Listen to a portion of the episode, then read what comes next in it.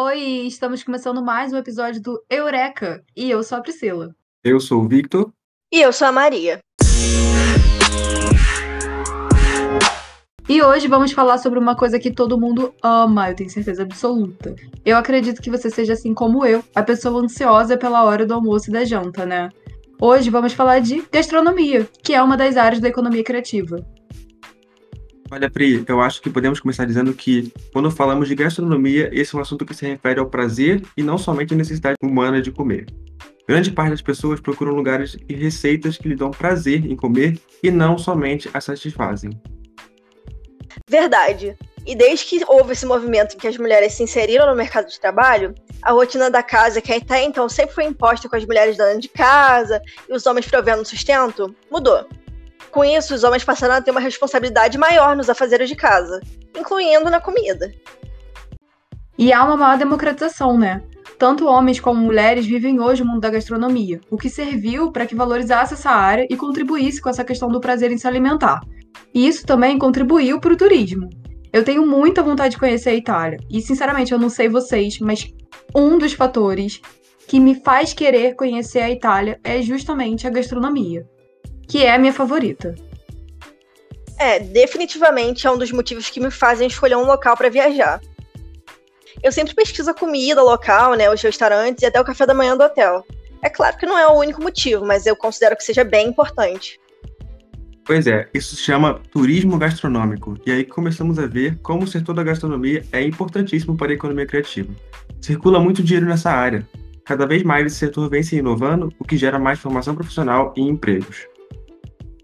Sem falar em começar a invadir as redes sociais, né? Hoje em dia a gente vê vários Instagrams de comida, seja falando de restaurantes de uma determinada cidade, sobre os restaurantes que aceitam tickets de refeição, ou até o Instagram de receita mesmo, né?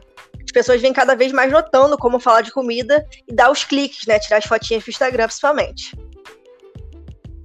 Cara, eu sigo vários perfis de comida, principalmente os que dão dicas de restaurantes aqui no Rio. E eu acho que uma das coisas que me fez despertar o maior interesse na gastronomia foram os reality. Hoje em dia a gente tem vários e eu amo assistir. Tem tudo a ver com o que a Duda falou no início de quebrar padrões pré-estabelecidos em relação a homens e mulheres na cozinha, porque nos programas de TV a gente vê o talento que ambos têm para seguir na carreira. Nossa, com certeza.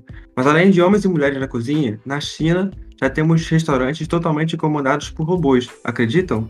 Isso só é possível acontecer por meio da inteligência artificial. Elas recepcionam as pessoas, apresentam o cardápio e preparam todos os pratos. Nossa, surreal, né?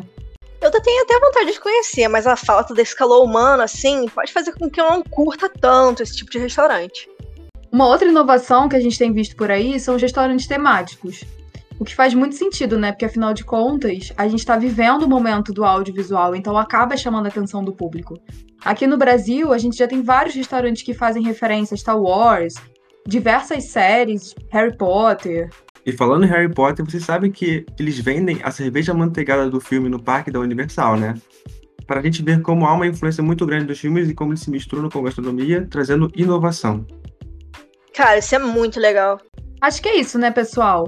Sinceramente, eu adorei o tema de hoje. O que, que vocês acharam? Ah, eu adorei também. Muito bom, eu adoro comida. Então eu agradeço a companhia de vocês e vejo vocês no próximo episódio. Valeu!